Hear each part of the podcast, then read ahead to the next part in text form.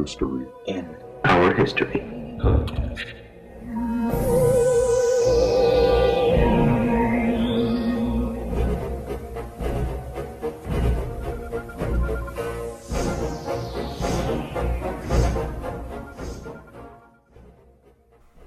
Hey everyone, and thank you for listening to the Mystery in Our History podcast, where we take an in depth look at all things urban legend and conspiracy theory related and how they came to be.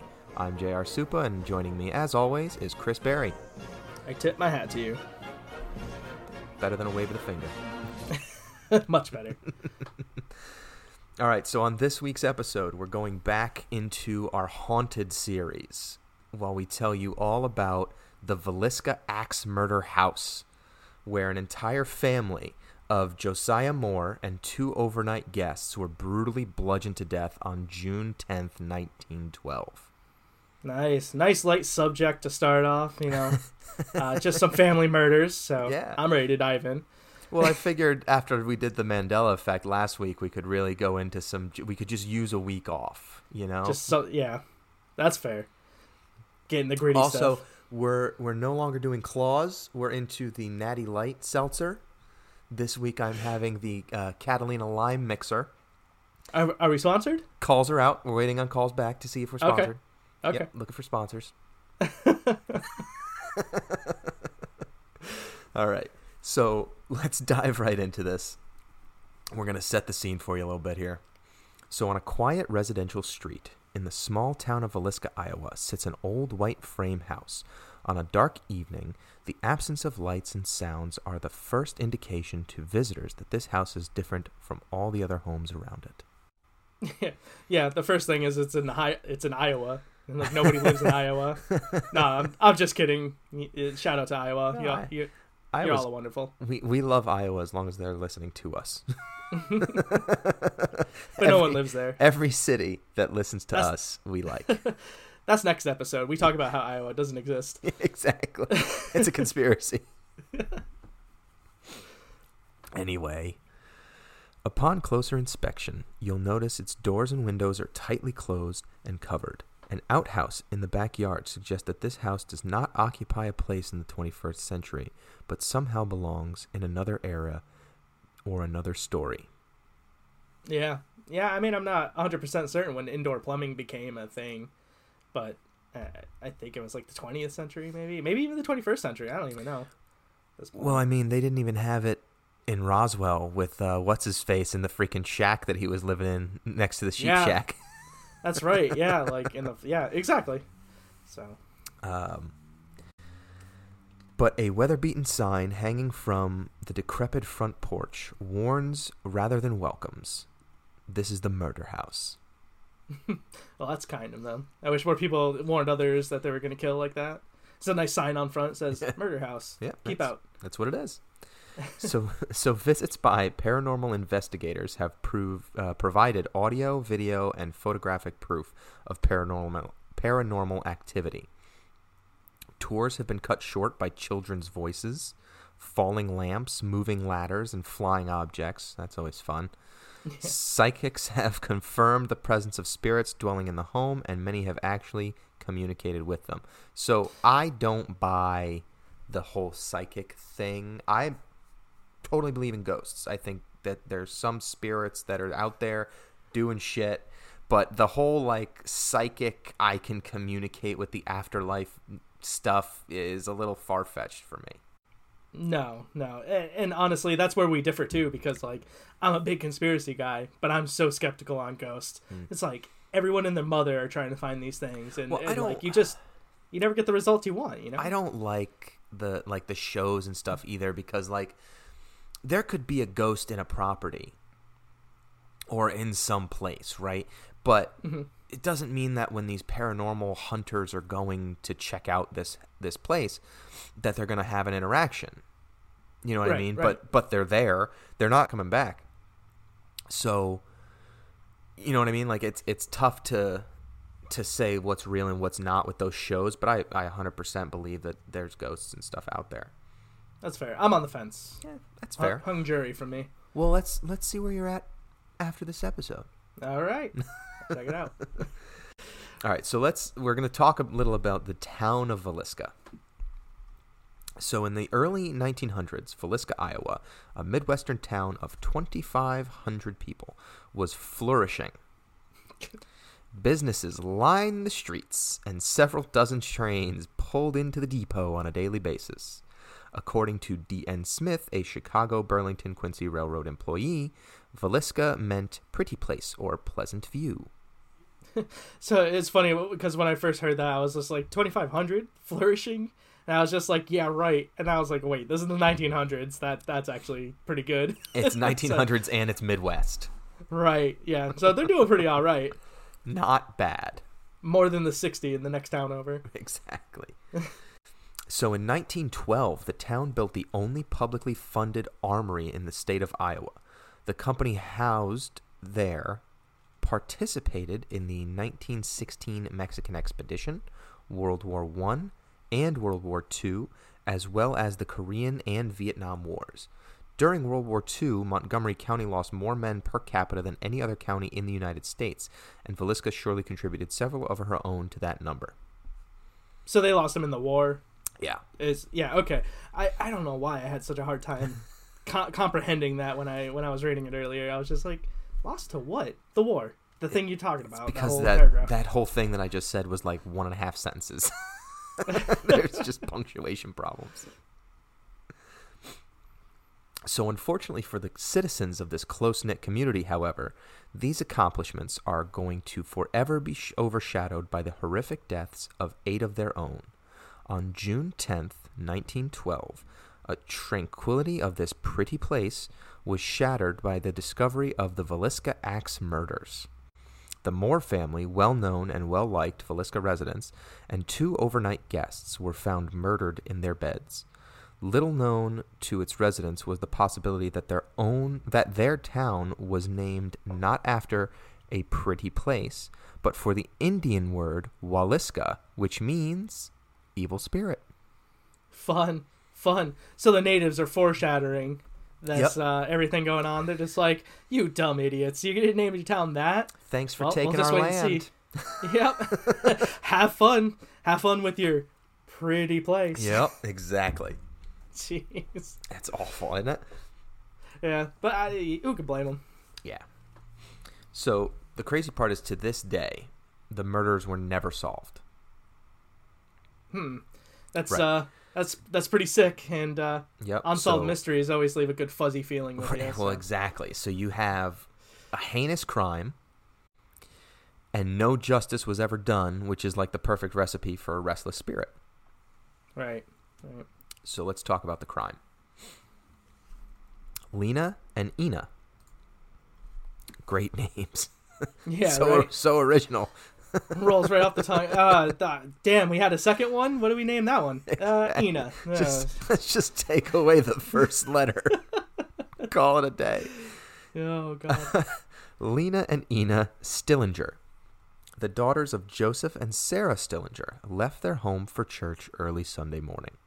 They planned on having dinner with their grandmother after the morning service, spending the afternoon with her, and then returning to her home to spend the night after the Children's Day exercises concluded. The girls, however, were invited by Catherine Moore to spend the night at the Moore home instead. Prior to leaving for the exercises, Mrs. Moore placed a call to the Stillinger home to ask permission for the girls to stay overnight. So they placed a call. So they have telephones, but no Plumbing. plumbing. Not yet. All right, whatever. Anywho, Blanche, Lena, and Ina's older sister told Mr. Moore that her parents were both outdoors, but she would pass the message along to them. God, it's like Michael and Pikel there. But uh, anyway, but yeah, so everything everything seems like they're in check here. The daughter's, you know, asking for a sleepover. Yep. Dad made sure to let them know. So far so good. But I mean, I, I, I feel like I know how this ends. so. Uh, yeah, I mean it's it's called the Axe Murder House, so So they all got axe presents. exactly. All right, so the Children's Day program at the Presbyterian Church was an annual event that began approximately at 8 p.m. on Sunday evening, June 9th. According to the witnesses, Sarah Moore coordinated the exercise. All of the Moore children, as well as the Stillinger girls, participated. Josiah Moore sat in the congregation. The program ended at 9:30 p.m. and the Moore family along with the Stillinger sisters walked home from the church. They entered their home sometime between 9:45 and 10 p.m. So nothing too whack yet, but uh, this is this is pretty solid build up. It's not bad. the following morning, at approximately 5 a.m., Mary Peckham, the Moore's next door neighbor, stepped into her yard to hang laundry. At approximately 7 a.m., she realized that not only had the Moores not been outside, nor the chores began, but the house itself seemed unusually still. Between 7 and 8 a.m., Mary Peckham approached the house and knocked on the door. When she received no response, she attempted to open the door, only to find it locked from the inside. After letting out the Moore's chickens, Gotta let their chickens out. sorry, that one caught me off guard. I, I write these outlines and I still get caught off guard sometimes. After It's just a good neighborly thing to do, you know. I know, right? After letting out the Moore's chickens, Mary placed a call to Josiah's brother, Ross Moore, setting into place one of the most mismanaged murder investigations ever to be undertaken. Eh, But you know what?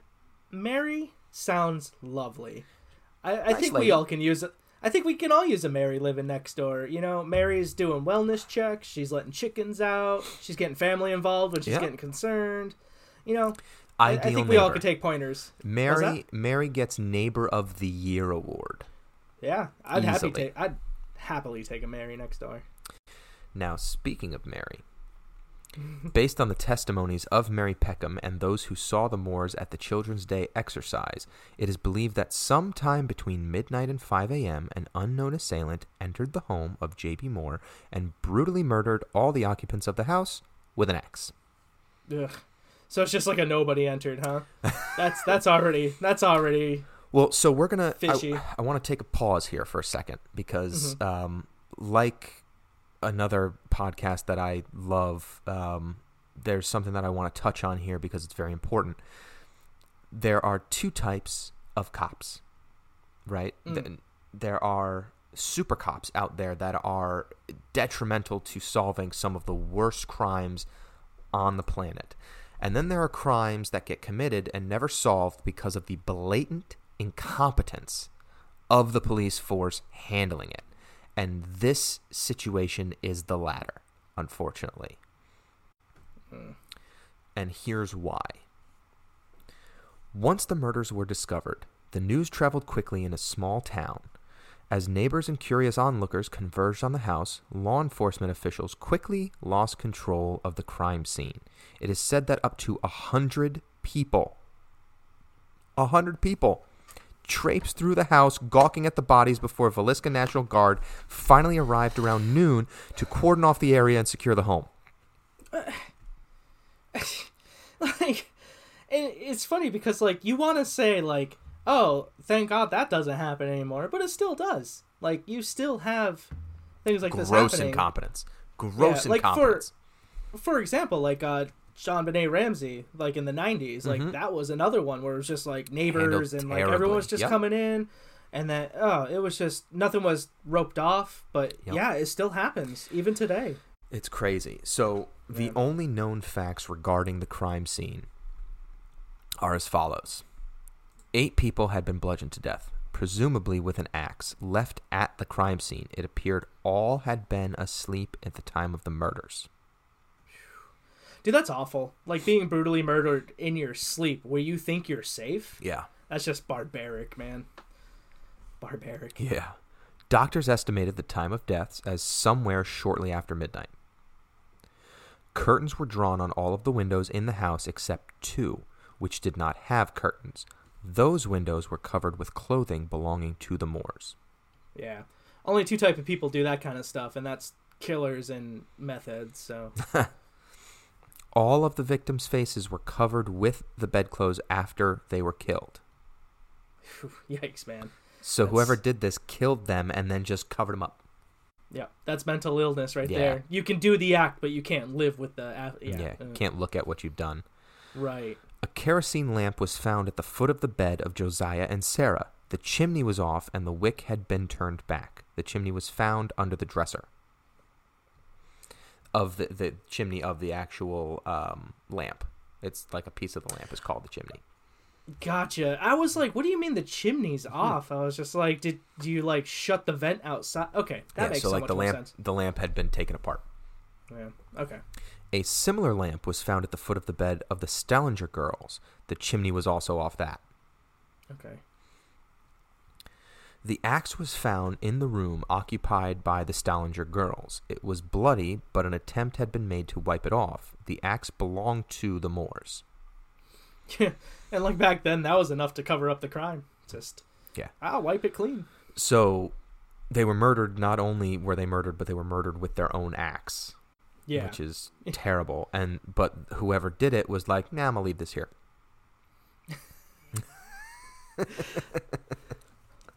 the ceilings in the parents' bedroom and the children's room showed gouge marks, apparently made by the upswing of the axe. Jesus. The big. So these are like big overhead swings coming down on your face. Yes, but Ugh. that's the, what what strikes me as is interesting. There is, if that's the case, after the first person's murdered, wouldn't everybody else have heard like an axe taking a chunk out of the ceiling? Yeah, I guess, right? You know what I mean? I mean, you would think at least. So that's that's a little weird. Maybe the house was already haunted. It's possible. a piece of a keychain was found on the floor in the downstairs bedroom. I keep, I keep every time I hear about the keychain, I'm just thinking it's like an airport tchotchke keychain, like a flamingo keychain or something. It's just like, what is this? It's most likely the keychain of like a pocket watch. Yeah, yeah. That makes more sense. More, more time appropriate. A pan of bloody water was discovered on the kitchen table as well as a plate of uneaten food. And no one finished that. He didn't finish that before he left. Like, Like so how good. But how fucked up is that? Like yeah. okay, so you He's- you, so, like- Mm-hmm. you go and you kill all these people, then you clean yourself up, then you make yourself a plate of food and decide, "You know what? I can't eat this. I'm out." Yeah, yeah, and like to sit down and like have cleanup efforts after, like you Right. don't want people see you walk around town all bloody. All of the doors in the house were locked, Yeah, I mean, which uh, same. If I were in their their shoes, same, right? But how's the person get out? Oh, yeah, I guess you can't lock the door behind you. Unless you have the key, maybe I don't know. But I didn't find Yeah. anything about one of their house keys missing. So Yeah, these The- aren't modern locks. so- right, Yeah, the bodies of Lena and Ina Michael and Pikel. Yep. Stillinger were found in the downstairs bedroom off the parlor. Ina was sleeping closest to the wall with Lena on her right side. A gray coat covered her face. Lena, according to the inquest testimony of Dr. F.S. Williams, quote, lay as though she had kicked one foot out of her bed sideways, with one hand up under the pillow on her right side, half sideways, not clear over, but just a little. Apparently, she'd been struck in the head and squirmed down the bed, perhaps one third of the way. End quote. Lena's nightgown was slid up and she was wearing no undergarments. There was a blood stain on the inside of her right knee and what the doctors assumed was a defensive wound on her arm. Gross. Jeez, dude. Yeah, like this hits close to me because it's just like a true nightmare for me. It's like one of the biggest fears, right? Letting your kids stay over their friend's place, thinking they're safe or whatever, and then eh, you know going to bed thinking everything's okay. You're just gonna go Yeah. pick them up, and then you know you find out they're they're gone, and Yeah. it's just absolutely the most horrifying scenario in my book that Yeah, like I it's it's heavy. Mm. But wait, there's more. Oh, great. Yeah. Dr. Lindquist, the coroner, reported a slab of bacon on the floor in the downstairs bedroom lying near the axe. Weighing nearly two pounds, it was wrapped in what he thought may be a dish towel. A second slab of bacon about the same size was found in the icebox. Okay. All right. These, are, the, So- these are the facts. So, do we know what happened to the bacon? Was it later eaten? I mean, I hope it didn't go to waste. I'm assuming That's- it went to waste. Uh, there's a, there's a very two good chance it pounds, went to waste. That is two pounds of perfectly good bacon. That's a shame. And lastly, Lindquist also made note of one of Sarah's shoes, which he found on Josiah's side of the bed. The shoe was found on its side, however, it had blood inside as well as under it. It was Lindquist's assumption that the shoe had been upright when Josiah was first struck and that the blood ran off the bed into the shoe. He believed the killer later returned to the bed to inflict additional blows and subsequently knocked the shoe over. This is like an axe murder equivalent of a double tap here. Yeah. Just making sure you finish the job.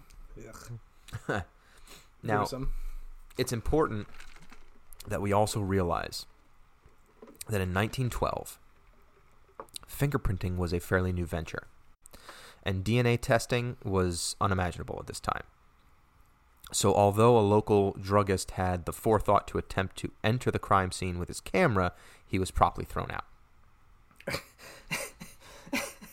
Of all the people that you let through this friggin' traipse through this house, you throw out the guy with the camera that can record the crime scene. Right, right. What were they thinking?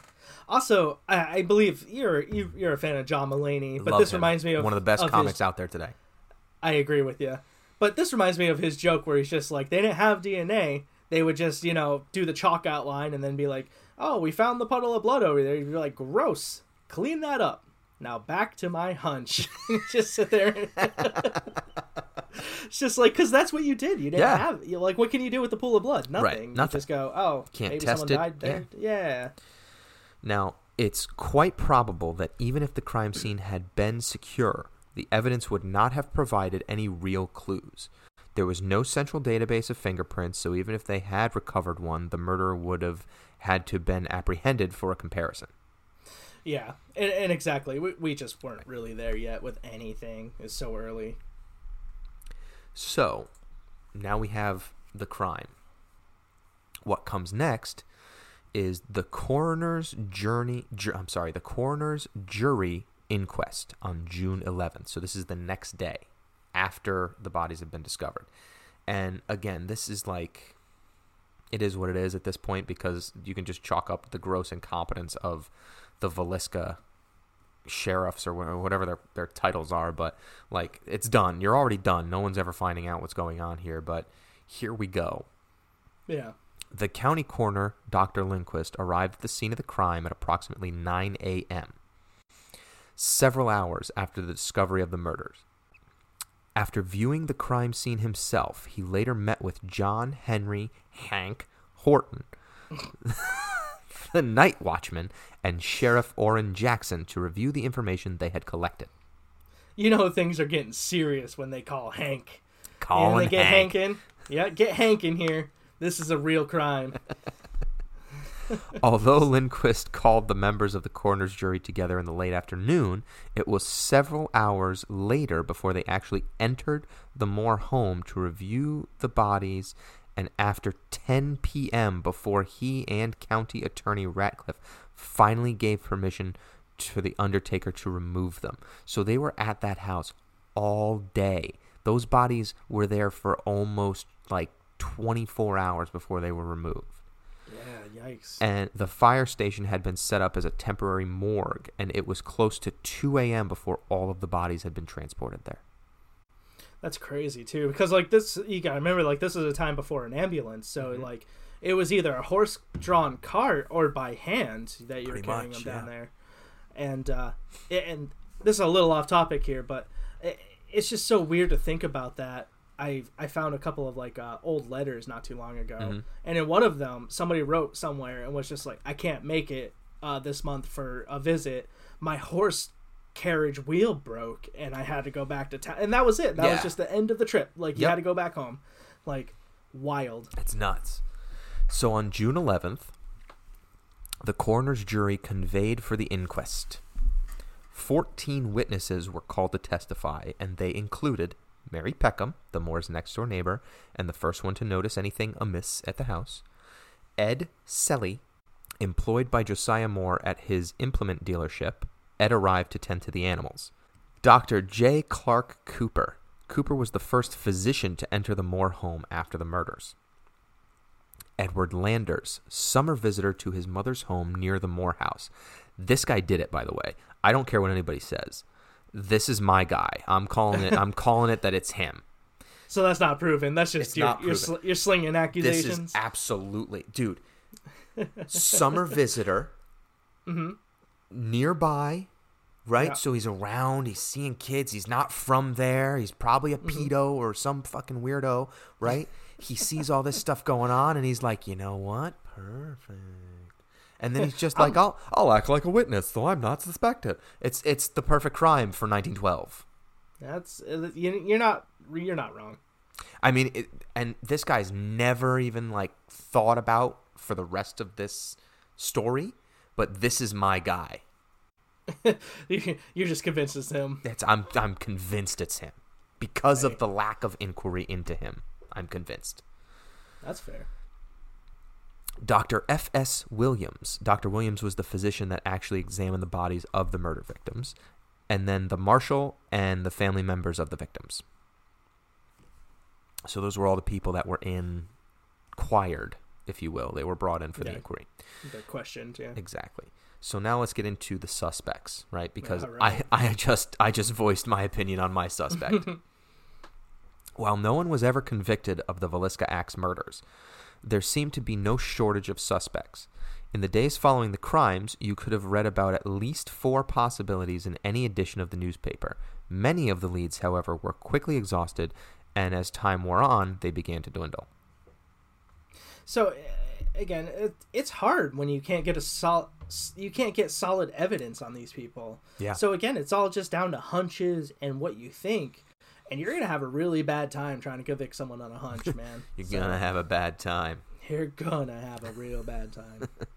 So today, historians and those who have studied the axe murders extensively seem to be made up of three camps. I am in a fourth camp. um, there are many who believe that Frank F. Jones, a prominent Villisca resident and Iowa State senator, was responsible for the brutal deaths of the Moores and the Stillinger children. Others adamantly insist that a crazed Reverend George Kelly was the culprit, and still other believe the Moore murders were the work of someone totally unrelated to the town of Villisca, a possible traveler, hobo, or serial killer named Edward Landers, summer visitor to his mother's home near the Moore house. See, I mean, this is this is kind of where I sit because eh, like we we didn't track people back then like we do today. Like Yeah. we, we know. Listen, the go- the government knows where you are pretty much at all times, and if they don't, if they're not currently tracking you, they're gonna find out have a where way. you were. Yeah. exactly. They're gonna know where you were. Um, so I mean, that's that's my conclusion. I feel on this is like it was probably someone not related to the town at all. A, a passerby. Yeah, I mean, it's- I don't it's- know. Perfectly plausible. Yeah. So, it's- all right, so let's start with Frank. Frankie Jones. all right, let's do it, Frank. All right, big Frankie Defend Frankie yourself. Jones. Josiah Moore worked for Frank Jones at the Jones store for several years until he opened his own implement company in 1908. According to Villisca residents, Jones was extremely upset that Moore had left his employ and managed to take a very lucrative John Deere franchise with him. Dun dun dun. Rumor was that Moore had an affair with Jones's daughter-in-law, Donna, which further fanned the flames. Detective Wilkerson of the Burns Detective Agency openly accused Frank and his son Albert of hiring William Mansfield to kill Joe Moore. Neither Jones was ever arrested, and both denied vehemently any connection to the murders. See that. See the thing that sucks here is just like all they have is motive. There's no evidence at all that he did anything. None whatsoever. And like, listen, I'm pretty open about who I dislike usually. And this And guy's a state like- senator too, so he's got a lot of connections. Right, right. So, So, even if he did do it, like, how you gonna prove it? right. So there's just no evidence unless he was a bacon lover.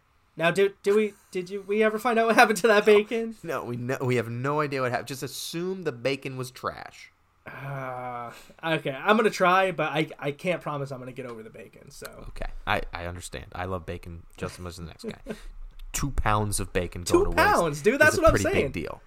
that's that's big money back then. Even it's big money today. Suspect number two.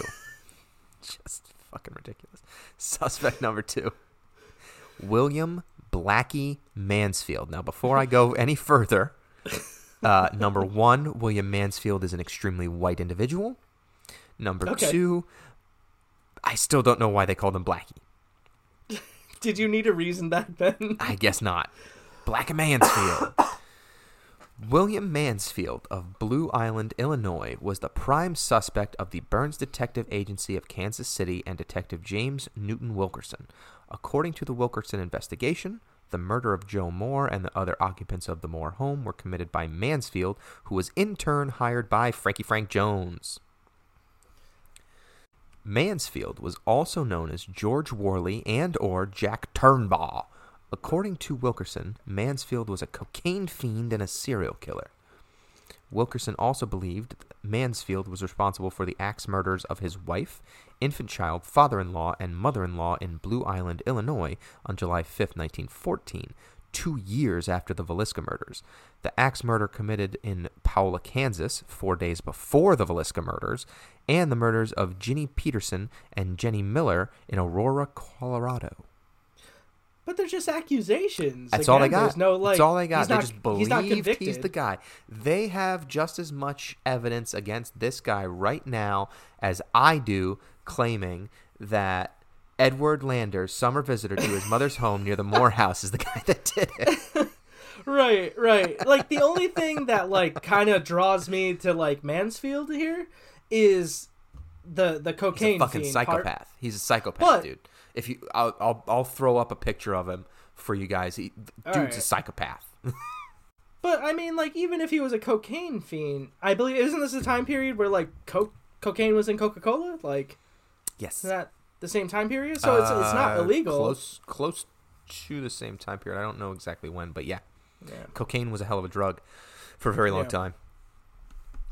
Now, according to the Wilkerson investigation, all of the murders were committed in precisely the same manner, indicating the same man committed them. Which makes sense. There's, you know, people have an MO, right? Serial killers have Yeah. a, a an MO. Wilkerson stated that he could prove that Mansfield was present in each of these places on the night of the murders. In each murder, the victims Okay. were hacked to death with an axe, and the mirrors in the homes were covered. A burning lamp with the chimney off was left at the foot of the bed, and a basin in which the murder washed was found in the kitchen. In each case, the murder avoided leaving fingerprints by wearing gloves, which Wilkerson believed was strong evidence that the man was Mansfield, who knew his fingerprints were on file at the federal military prison in Leavenworth. Hmm. I mean, that is at least something to go on. Yeah, so uh, there's no, no, you're right. Honestly, it's too much of a coincidence to have all those same things match up there. Um, yeah, he definitely sounds like a scumbag, uh, Right. Potentially a murderer. It's But the don't know. only the only thing that this guy has on Blackie is the glove thing, right? No fingerprints. So if this guy know, you know what I mean. But how many people's fingerprints are on file at Leavenworth at this time? You know what I mean? Or anywhere else? You know. So like, granted, there's no how- there, there's no database, but there's still enough people who are smart enough to be like, oh shit, I can't like get caught again. Well, yeah, and again, like how do you cross-examine that stuff back then? You know what I mean? Like the only way is to go there with a fingerprint, sit next to another one, go, uh, Right. maybe. Right, exactly. Now, Wilkerson managed to convince a grand jury to open an investigation in 1916, which is four years after this took place. And Mansfield was arrested and brought to Montgomery County from Kansas City. Payroll records, however, provided an alibi that placed Mansfield in Illinois at the time of the Villisca murders. He was released for lack of evidence and later won a lawsuit that he brought against Wilkerson and was awarded $2,225. Wilkerson believed that pressure from Jones resulted not only in Mansfield's release, but also the subsequent arrest of the and trial of Reverend Kelly. So Frankie Frankie Jones essentially got Mansfield off, is what they're saying. Yeah, and you know I I buy that. Uh, When I was reading this, I, I think I misinterpreted it a little bit, but um, I I did. I mean, if the alibi puts him in the town during the murders. Well, the alibi says he was in Illinois, but oh right, right, the other I the other I state, not Mhm. Iowa. See, they're I'm just mixing them up now. that's that's the Okay. Midwest. They're all the same freaking state. So his But we love you guys. We out. love everyone out there.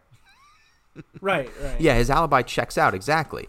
But it doesn't mean that he actually had an alibi. It just means like according to Wilkerson, what he's saying is is that Frankie Jones leaned on some people to just get He's- the case thrown out. He's pulling strings. Yeah. Frankie's pulling strings. Mhm. Okay. So let's go to suspect number three, the Honorable Reverend George Jacklin Kelly, and it's actually J A C K L I N, Jacklin. Jacqueline. Okay. The other prime suspect in the axe murders was Reverend Kelly, a traveling preacher. Kelly and his wife settled in Macedonia, Iowa in 1912 after several years of preaching throughout the Midwest. Okay. I mean, it sounds innocent enough. Yeah, so far. So far, so good. In, 19 in 1917, Kelly was arrested and charged with the murder of one of the victims of the Villisca axe murders. Why one? I don't Hmm. get it. But anyway, Yeah. Kelly was invited to attend the Children's Day exercise at the Presbyterian Ch- Church on June 9th, so he was there. His presence in Villisca on the night of the murders and his subsequent departure in the early hours of June 10th made him a prime suspect in the case. See, I thought he wasn't at the at the um at the exercise. Yeah, he was. Children's Day exercise. Okay, I was about to say because that's the most suspicious thing if he wasn't there, right? Like, Right. Why would he not show up? A, it's it's God stuff, and B, kids, right? Right. Like preachers love that shit. Wet dream. Wow. Took a hard, Just- took a hard right turn there. Just gonna just gonna say it how it is. All right. 20, Any- 2019's not been a good year for the church. I'll tell you that much. Yeah, it's, it's, the last few years haven't been. But Yeah. Kelly's supposed quote unquote confession made a mockery of law enforcement practices at the time and was withdrawn before his trial even began. Kelly's first trial resulted in a hung jury and he was finally acquitted by the second. According to information presented by Kelly and Tammy Rundle, Kelly moved to Kansas City, Connecticut, and finally New York. Sorry, there should have been commas there. Kelly moved to Kansas City, Connecticut, and finally New York City. The remaining years of his life and his final resting place remains a mystery. There's no Kansas City, Connecticut. Such an asshole I am. I write these outlines. So okay, so I mean, this guy has no prior offenses. There's no solid evidence against him. Just So- right, wrong place, right time. Yeah, so I can see why that. I can see the hung jury. That makes Yeah. sense. Well, and and what's not in here really is um like his he confessed, right? They they got him to confess, but in the most unprofessional way humanly possible. Like they might as well Oh. have just waterboarded the guy until he just said, "Yeah, I did it. Okay, please make it stop." Pro- yeah, one of those we we beat you and keep you in inhumane conditions until you say whatever we want you to say. Correct. To, to yeah, fuck that shit. That right. Yeah. That's and it's again another little tip of the cap to the friggin' police force in here. Yeah, dirty. So, next suspect Henry Lee Moore, and no relation. Yeah, that already is Yeah. suspicious. Lock him up. No relation. there existed a strong possibility that a serial killer was actually at work in the Wilkerson's case against Mansfield, actually suggested the same. M.W. McGlaw, Mc, uh, M.W. McClary, a federal officer assigned to the Villisca case, actually announced in May of 1913 that he had solved not only the Villisca murders, but 22 others that had been committed in the Midwest around the same time frame. McClary's theory was that Henry Moore was the serial killer responsible for all of the crimes. Now, Moore was actually convicted of the murders of his mother and maternal grandmother in Columbia, Missouri, just months after the Villisca murders. Moore's family members were killed just as brutally as the victims in Villisca, and his weapon of choice? an axe. So I mean, that's grounds for pinning the murder on him, or was he just passing through? I, I guess that was really up to debate, right? Yeah. Yeah. Other suspects also include Andy Sawyer, Joe Ricks, and even through 1931, more and more confessions and suspects came rolling in. None of which were taken too seriously, obviously, since no one was ever actually convicted of the crime. But Yeah. actually, it should have been Edward Lander, summer visitor to his mother's home near the Moore house. yeah, I mean, I get it, it. It's it's it's hard to get anything usable when when Yeah. all you have is a hunch. Just gro- Unless- and gross incompetence. Like, you can't have a hundred people walk through a crime scene and expect to have any evidence. Right. And I feel like the best evidence you have back then is you either see them commit the act Yeah. or you find a personal belonging of theirs. at the something right that ties them to it. So let's get into a little bit of folk, uh, folklore about these Okay. Villisca axe murders. Okay, number one, the murderer was in the closet. Yeah. Omaha, Nebraska, June 15th, 1912. Mrs. Retta Johnson of this city, who accompanied Miss Minnie Moore, a sister of the murdered Joseph Moore to Villisca Monday, has returned from that place. Quote, had Mr. or Mrs. Moore looked into a closet off from the room where the Stillinger girls slept, they would have seen the murderer and probably have prevented the crime, said Mrs. Johnson. Several bags of cotton batting found in the closet showed the marks of a man having sat and stood upon them. Just fucking. That's hogwash, man. That tells me shit. I don't know, dude. It's, I mean, that's that's like one of the the the big things is like this person was in the house the whole time. I mean, maybe, but like, eh, I don't know. I don't. I feel like that's just. Uh, I feel like the evidence doesn't support it that well. Not You know a what I lot of evidence, right? Not a lot Like, of evidence, but I if could it go was in a my serial bathroom. killer or if it was um Langdon what, what's his name? Fucking guy was visiting his mom. yeah, but like, I can go in my bathroom right now and I'm gonna find a footprint on my on my fucking f- bath mat. It, it Right. doesn't mean there's someone standing there waiting to kill me two seconds ago. Like, come on. Well, Mrs. Johnson says that the identity of the murderer may be determined by a piece of watch chain that was found in the bed where the Stillinger girls was killed that we mentioned before. It had been broken loose and is believed to have been torn by the larger of the girls who was thought to have struggled with her slayer. No one can explain why an unoccupied bed in the front room had been made by Mrs. Moore and yet never occupied. Continued Mrs. Johnson. One theory is that they had an unex- uh, uh, I'm sorry, they had expected another party to stay all night with them, but friends say this wasn't true. Hmm. Maybe just And having a I- nice made bed. I don't know. Yeah. I feel like that that chain is the only real evidence found at the scene, and but I mean besides the bodies, of course. Yeah. And like it's just such a nothing piece of evidence, and Yeah. of course the bacon is the other piece of evidence. That's the biggest piece. That's the biggest mystery. I hate you. All right. Folklore number two. Okay, Chris, have you ever seen Wild West? Wild I Wild West? have. I have. All right. Do you get Will Smith on the cast? No, no, we're not. He's not. No, no.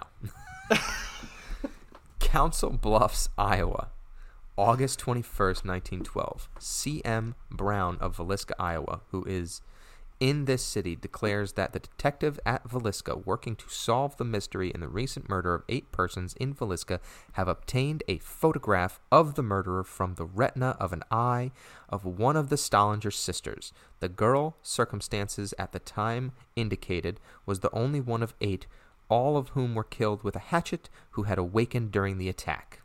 So mm. remember that scene in Wild West when they have this guy's head chopped clean Yeah. off and they throw a friggin' light bulb in it and then they spin it upside down.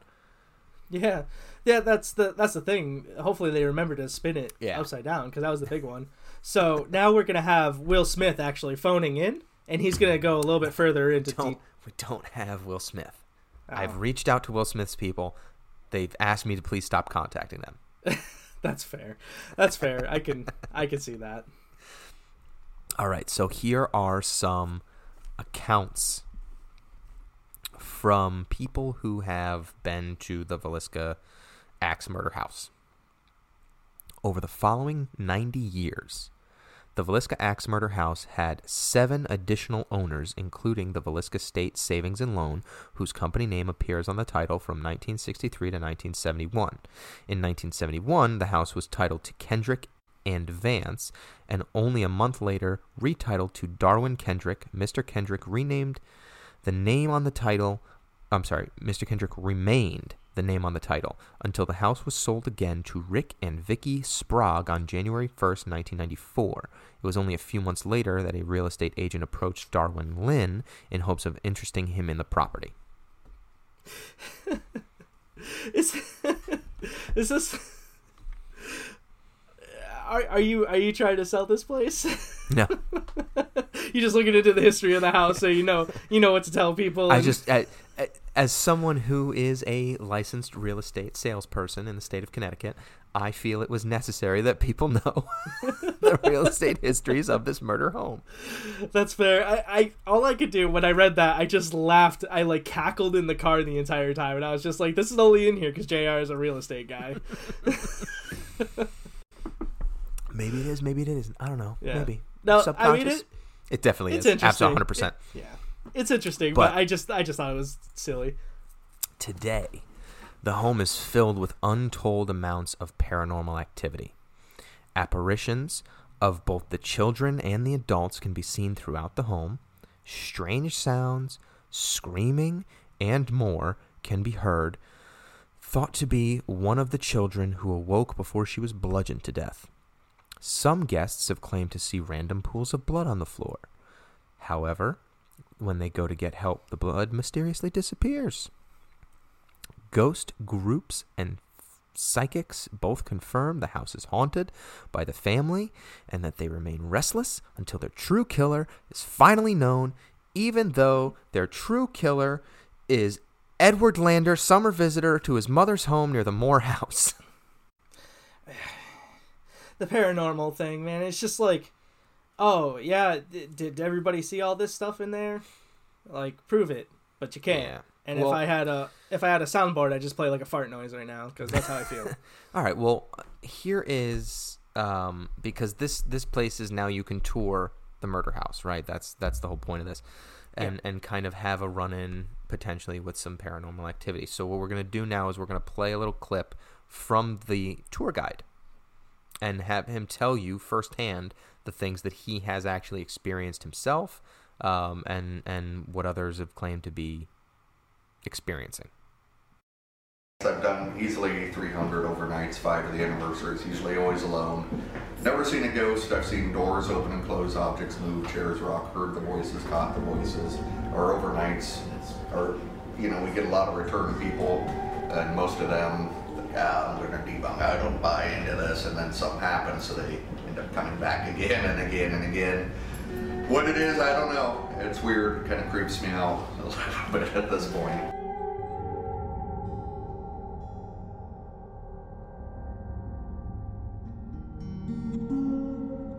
The axe is left against the wall, raw bacon on the floor, food at the table.